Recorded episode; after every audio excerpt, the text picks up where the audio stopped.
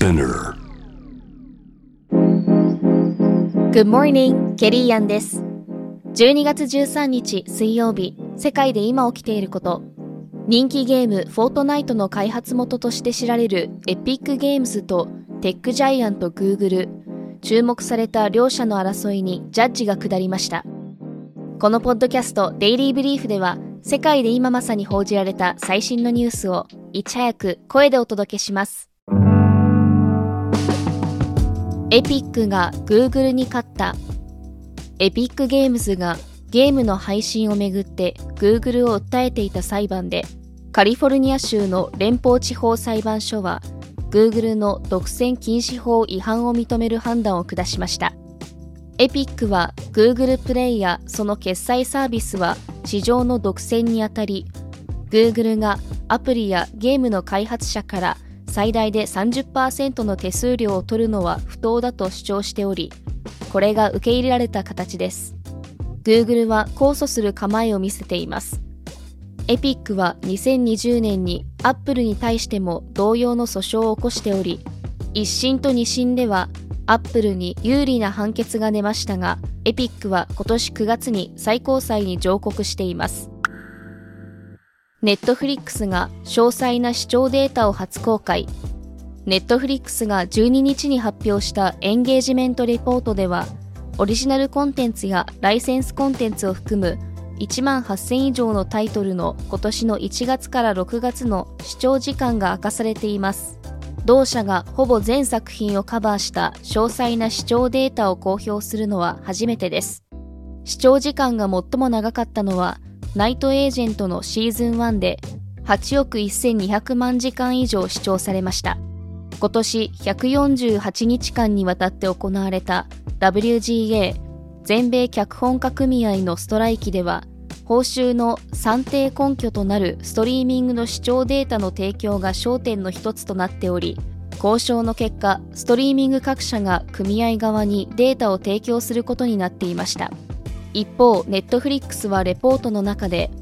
ネットフリックスでの成功には様々な形や規模があり、視聴時間だけで決まるわけではありませんともコメントしています。ブルーオリジンは15ヶ月ぶりに宇宙へ。アマゾン創業者のジェフ・ベゾスが率いるブルーオリジンが、早ければ12月18日にも宇宙ロケットニューシェパードの運用を再開させると報じられています。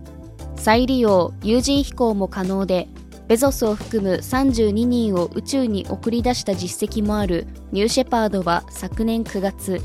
無人での打ち上げミッションにおいてエンジントラブルが発生。その後、 FAA アメリカ連邦航空局による調査がおよそ1年間にわたり続けられていました。ロイターによると、 FAA はブルーオリジンに対し、エンジンの再設計に加え、組織の変更を含む是正を求めたとされています。ブルーオリジンは2021年10月にも、現役社員を含む21人が内部告発の書簡を公開しており、同社ロケットによる有人の宇宙飛行に対して安全性が懸念されると訴えていました。ザラは謝罪した。ファッションブランドザラは11日、世界から批判が寄せられた広告をウェブサイトから削除しました。問題となった広告では、モデルが白い布で包まれた彫像を担ぎ上げる表現などが用いられており、これがガザでの紛争とその犠牲者を想起させるとしてアクティビストが抗議。ザラのインスタグラムアカウントには数万件の苦情が寄せられ、 X ではボイコットザラがトレンド入りしました。同じ広告キャンペーンでは手足のないマネキンも用いられていました。ザラは撮影は紛争が勃発した10月より前に企画・撮影したと説明していますが、ザラを所有するスペインのアパレル大手インディックスは誤解を招いたとして謝罪を表明しています。物言う株主は母校の学長と対峙している。イスラム組織ハマスとイスラエルの紛争をきっかけにキャンパス内で強まる反ユダヤ主義をめぐり、各大学の対応が議論となる中、アメリカメディアはアクティビストとしても知られる資産家のビル・アックマンの動向に注目しています。名門私立大のペンシルベニア大、ハーバード大、マサチューセッツ工科大の各学長は今月初めに、会員委員会の公聴会で証言した際、ユダヤ人虐殺を訴えることは大学の行動規範に違反するかどうかを問われて、明確な回答をしなかったとして非難を浴び、ペンシルベニア大の学長が辞任に追い込まれていました。ハーバード大卒業生でもあるアックマンは、同大学長のクローディン・ゲイの解任を求めていましたが、大学の理事会はゲイが学長に留任することを発表。ただし、大口寄付者であるアックマンの発言は、今後も大学の対応をめぐる議論に影響を与えそうです。リスナーの皆様、いつもデイリーブリーフを楽しんでいただきありがとうございます。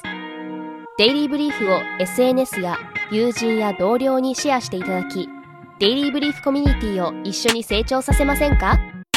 あなたの応援がこれからの新しいエピソードの誕生につながります。ぜひフォロー、シェアをして応援していただけると嬉しいです。ケリーアンでした。Have a nice day!